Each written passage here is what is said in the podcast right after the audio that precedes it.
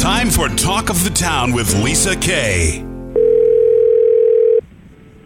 Good morning, Al Batt. Hello, Al Batt. It's Lisa Kay. How are you? Hey, Lisa, I'm doing wonderfully well. Beautiful day out there. Gosh, it's just.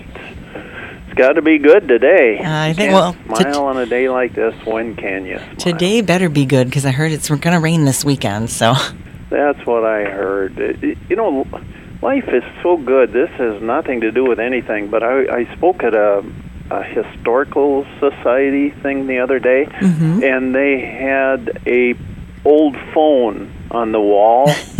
uh, one of those uh, really old, the old dial things, and probably got operator and said, "Sarah, connect me to um, Barney down at Barney Fife or something." But I'm just thinking, life is so much easier today. When I was a young man, I'd had had to have the phone from the wall to drop it into a toilet.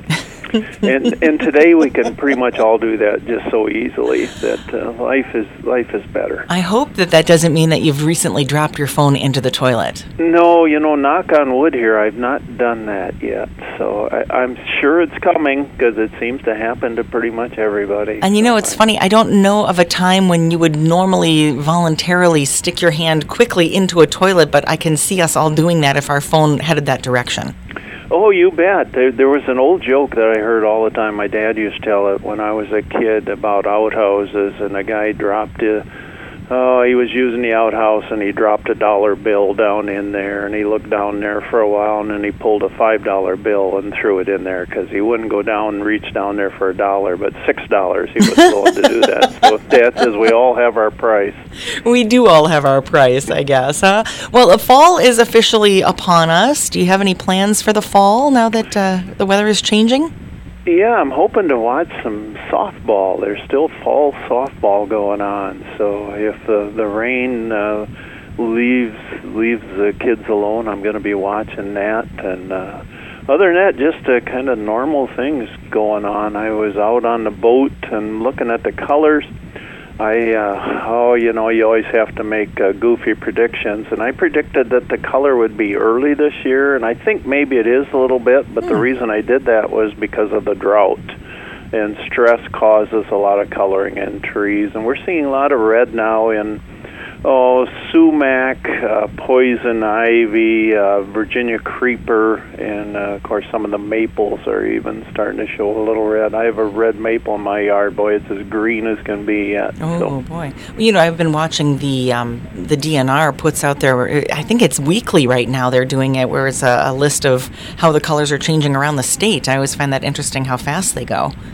And we're pretty uh, pretty far along, I think, according to that, aren't we? Yeah, yeah, I think so. I think we're further than I thought we would be. Although I was outside yesterday playing in the garden, and I realized, oh my goodness, the sun is going down. So uh, we're we're just about twelve hours of, of daylight, twelve hours of nighttime. Uh, right about that time of year, I guess. It gets dark early, yeah, and it. Uh, I'm. Um, uh, I like to walk at night this time of year because, uh, well, it's hot during the day, and then there are these multicolored Asian lady beetles that just drive me nuts during the day, and all insist on coming into the house or getting in the car with me. And then we have these little things. We call them no-see-ums, minute pirate bugs, insidious flower bugs. They have a lot of other names, and they're pretty much invisible. Uh, it feels like a grizzly bear is biting you, but it's apparently invisible because you can't see anything. And then you discover it's this tiny little speck that's on there, a little flat insect, and uh, they're coming already. And I would assume they'll get worse when they start taking the crops out. They like they like all kinds of ag fields, but they really love soybeans. Yeah, I heard that, and that's when when we start seeing them when the harvest comes. So, Yeah, Ugh. and they're out there eating. They are a predator of soybean aphids. oh well, I guess they're doing some good then. They are indeed, as are uh, the, our multicolored Asian lady beetles are also predators of soybean aphids. Huh. All right. Well, no wonder. Once the soybeans are harvested, here come the lady beetles. They just and boy, my yard is filled with them already. That means you get some soybeans around you. Yeah, but they aren't taking any out, so I guess they ran out of aphids out there, maybe. Uh, well, checking your house out, I guess. Uh, you know, the last time I talked to you, we talked about those cicada killers. Mm-hmm. And it was funny because I went to the farm last week, and in one of the little tomato dishes, like one of those paper dishes that we'd sell the tomatoes in, um, somebody had collected uh, deceased. It, it made its way into the greenhouse and couldn't find its way out. But I, I have never seen a cicada killer well, this one certainly wasn't alive, but it was perfectly just, you know, dead. And I think Terry had grabbed it and put it in the basket so we could take a look at it. So I actually got to see one, although it was dead, but it was like perfectly preserved. Um, scary. They are uh, large insects, and uh, they are.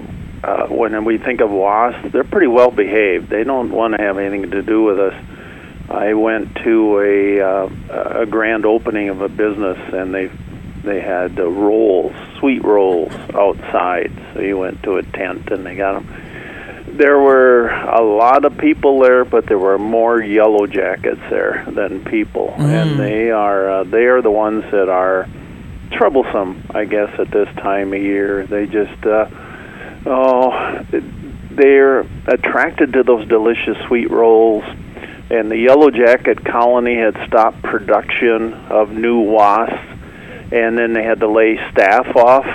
And you know how that goes. Mm-hmm. That makes everybody mad. Mm-hmm. So now the workers are left on their own. They got nobody to work for, nobody to kind of take care of them, boss them around. So they're trying to establish their fastballs, as they say and they can sting multiple times. And a couple of days later, I visited a farmer's market, and I think all the yellow jackets went from the grand opening to the farmer's market. So right. They're, uh, they're, busy now. Well, you know, it was funny. Uh, speaking of bees or you know flying insects, we were harvesting this delicata squash out of the field, right?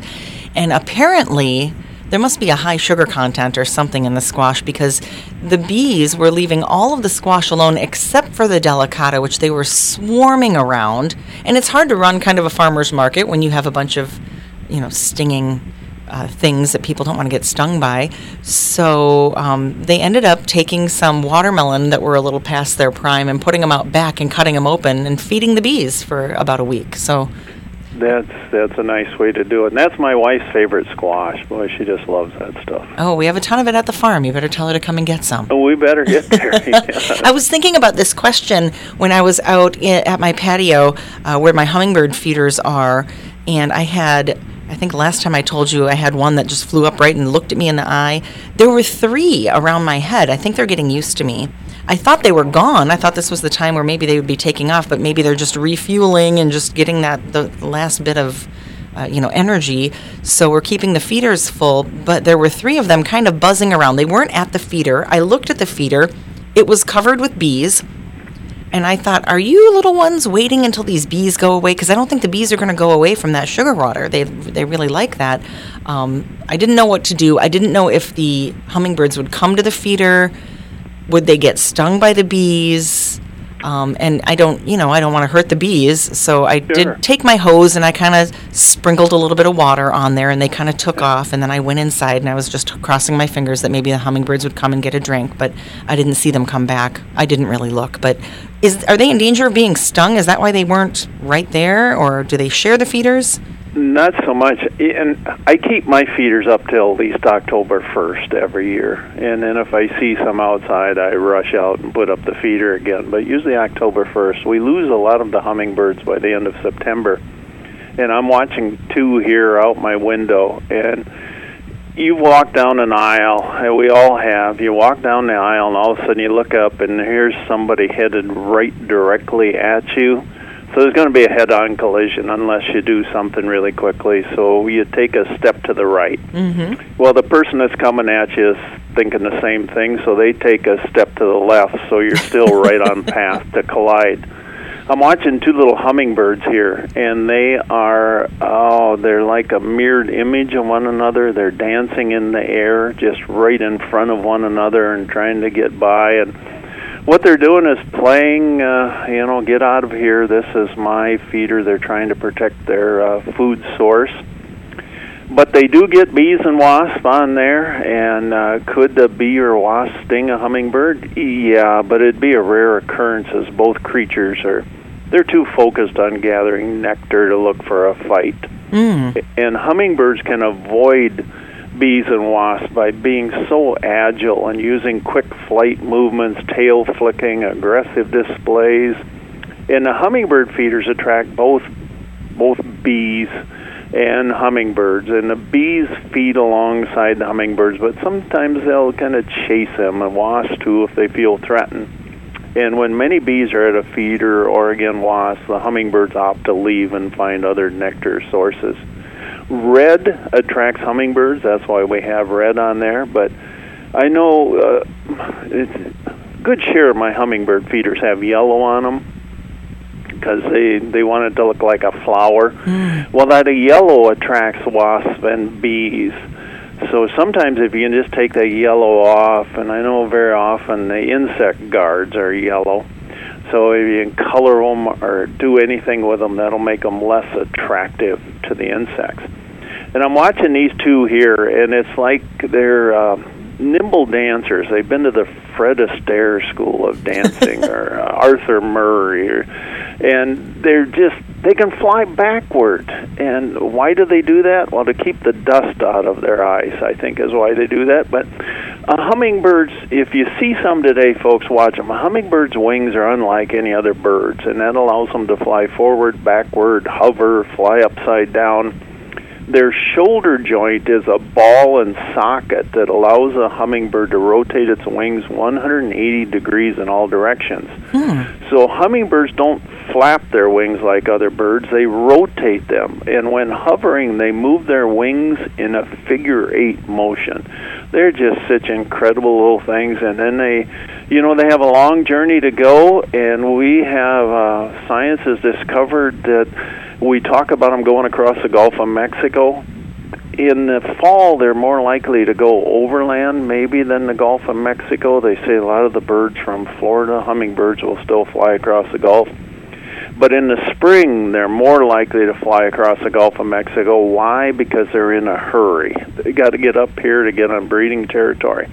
In the fall, they got time. They can stop and look at uh, historical markers and do all this sort of thing as long as they can find food. They they don't have to be in that big hurry. and They don't have to make that treacherous flight across Gulf of Mexico. They, some still do, but they don't. Not so many of them have to make it. Mm, okay. Do do they have predators or things that hunt them? You know they do, and you you look at these little guys and you say, why would anybody want to eat one of those? They'd be hard to catch, and there really isn't much there. Uh, one of the big predators are cats, so they can jump up and catch them out of the air. Um, sharp-shinned hawks will do it. Actually, bullfrogs will eat them too if they can catch them. Merlins, you get down south, roadrunners, another one that's great, jumping up and taking things out of the air. Kestrels uh, some large spiders, occasional snakes, uh, robber flies.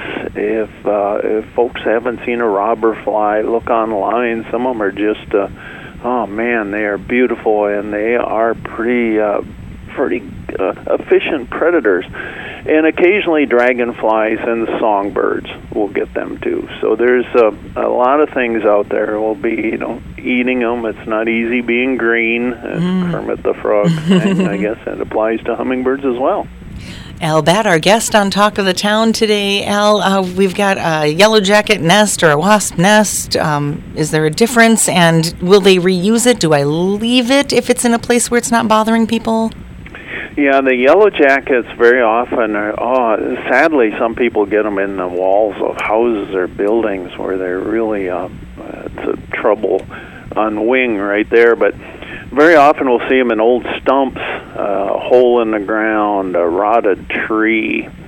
Bald-faced hornets, they're the ones that chew up bark and plant material and chew it up and make a bald-faced hornet nest. And these are the ones that were in the old cartoons and things that were always falling on somebody's head. Mm-hmm. They're the ones we see at nature centers hanging down, these big gray things. Uh, they can look kind of football shaped when they're in a tree. They do not reuse them. Uh, they abandon them. The one thing I will add to that was uh, yellow jackets might have a nest in a the ground. If it works out really well, they might make a nest near that the next year. So they, uh, I would think that'd probably be true with the ball face hornets too. So they might be very close to where they were, but as far as I know, they just do not reuse them, which is uh, a good thing because people can get them on the walls of their house. I hear these horror stories, and occasionally they get honeybees will do that as well. But uh, honeybees again are just much better behaved, well behaved than yellow jackets. We've had a lot of honeybees out at the farm, and I'm I'm gonna knock on some wood here somewhere in the studio, but uh, I've not been stung yet this year, so that's a good thing. I've just been kind of working around them, and they've yeah, been leaving me I, alone. I, typically, I do not get stung by wasps or bees because I, I don't swat at them, and I I save all my getting bitten. You know, when multicolored Asian lady beetles first came here, they said, well, they really don't bite, and then they said, well, they pinch. You know what? It's a bite. They're, they land on me and they bite me. I, I and these little uh, no-see-ums uh, just seem to love me Yep. for whatever reason. I remember I talked to an entomologist years ago, and he said they were attracted to color blue, but I don't know if that's true or not. A lot of people say dark clothing is better, and I guess we're all just kind of saying what works for us. Right. Uh, what's not working for somebody when they when they message in and say a squirrel is chewing on their deck? What do they do? Why is it doing that? Yeah, that poor person. I said, well, you know, they're not eating your deck. Uh, they're gnawing on it to wear down their teeth because their teeth grow constantly. So your deck is like going to see the dentist for them. And I, I watched squirrels gathering acorns yesterday. The acorns from the white oak family are the tastiest. Each year as little boy, I ate an acorn because I thought, man, the squirrels, they make it look so good. They, oof, they were bitter. And red oak acorns, they're nutritious, but they're intensely bitter. And I can speak from experience. They have more tannin in it than the white oak acorns. So research has found that squirrels eat about 85% of the white acorns, and then they cache about 60% of the red acorns. The white acorns sprout in the fall and are more perishable. So when you bury them, then they sprout. Red oak acorns don't germinate until the spring, so they keep better in the ground. So it was fun watching them. They put them in there, they look around, they dig a little hole, they look around some more to make sure no other squirrels watching. Then they put it in the hole, they look around again, then they put dirt on top of it, look around again, then they pat it closed before they leave. they want to make sure there are no squirrel spies in the neighborhood that are going to come and dig those up. My goodness. Well, I, is there anything we can put out for squirrels to other than our deck? I guess. yeah, I don't know. You know, there. It seems like if you put something out for them and you'd want them to chew on it, they would probably not. They would find something else that they say, "I'm going to chew on this." And it's amazing what all they will chew on. Uh, they are just they have to keep working those teeth, or otherwise they're going to they're going to have problems. They're, they're going to be an ill squirrel because of that. Right. Just a couple minutes left with us. Somebody said they saw a bald cardinal. Yeah, it was a uh, uh, a guy from Belle Plaine sent me a photo, and he says, "Is it, you know, what's going on here?" When northern cardinals and blue jays finish nesting each year, uh, they take a deep breath, and then it's time for them to molt, and they replace all their old feathers with new ones. And every bird molts at least once a year because it's I've said this often. Men, we all have a favorite shirt because somebody said, "Boy, that looks good on you," so that's what we wear as much as possible, and because it saves a decision. And as most men, uh, we like less decisions, so we would wear that same shirt every day, and it would just wear out, and then we have to buy a new shirt. Cardinals and Blue Jays can't do that, so they have to replace so their old feathers with new ones. And some cardinals and jays lose all their head feathers at once. And a lot of things online will say, well, it's mites. But I had a friend who was a wildlife. I still have her as a friend, but she's no longer a wildlife rehabber. And she had a lot of blue jays. and they would come in bald blue jays, and there were no mites on them whatsoever. So it's just a uh, a molt pattern that allows them to do that. And it gives them kind of a lizardy look. They just, uh, you know, it's a beautiful bird. It's all red in the case of the cardinal, or blue and white and black in the blue jay. But then they got this head, just this little pinhead up there. But they do grow back, and it really doesn't cause them any health problems, and I don't think they're embarrassed about it at all. It's just what goes on, and that's what they expect, probably. Totally normal. Yep. All right. Well, Al Batt, always good to have you on the show today. I know we enjoy it, uh, spending our time with you. And have a great first start to your fall. We'll talk to you again in about a month. Sounds great, Lisa. Thank you very much. And everybody, remember exit signs are on the way out. Thanks for listening.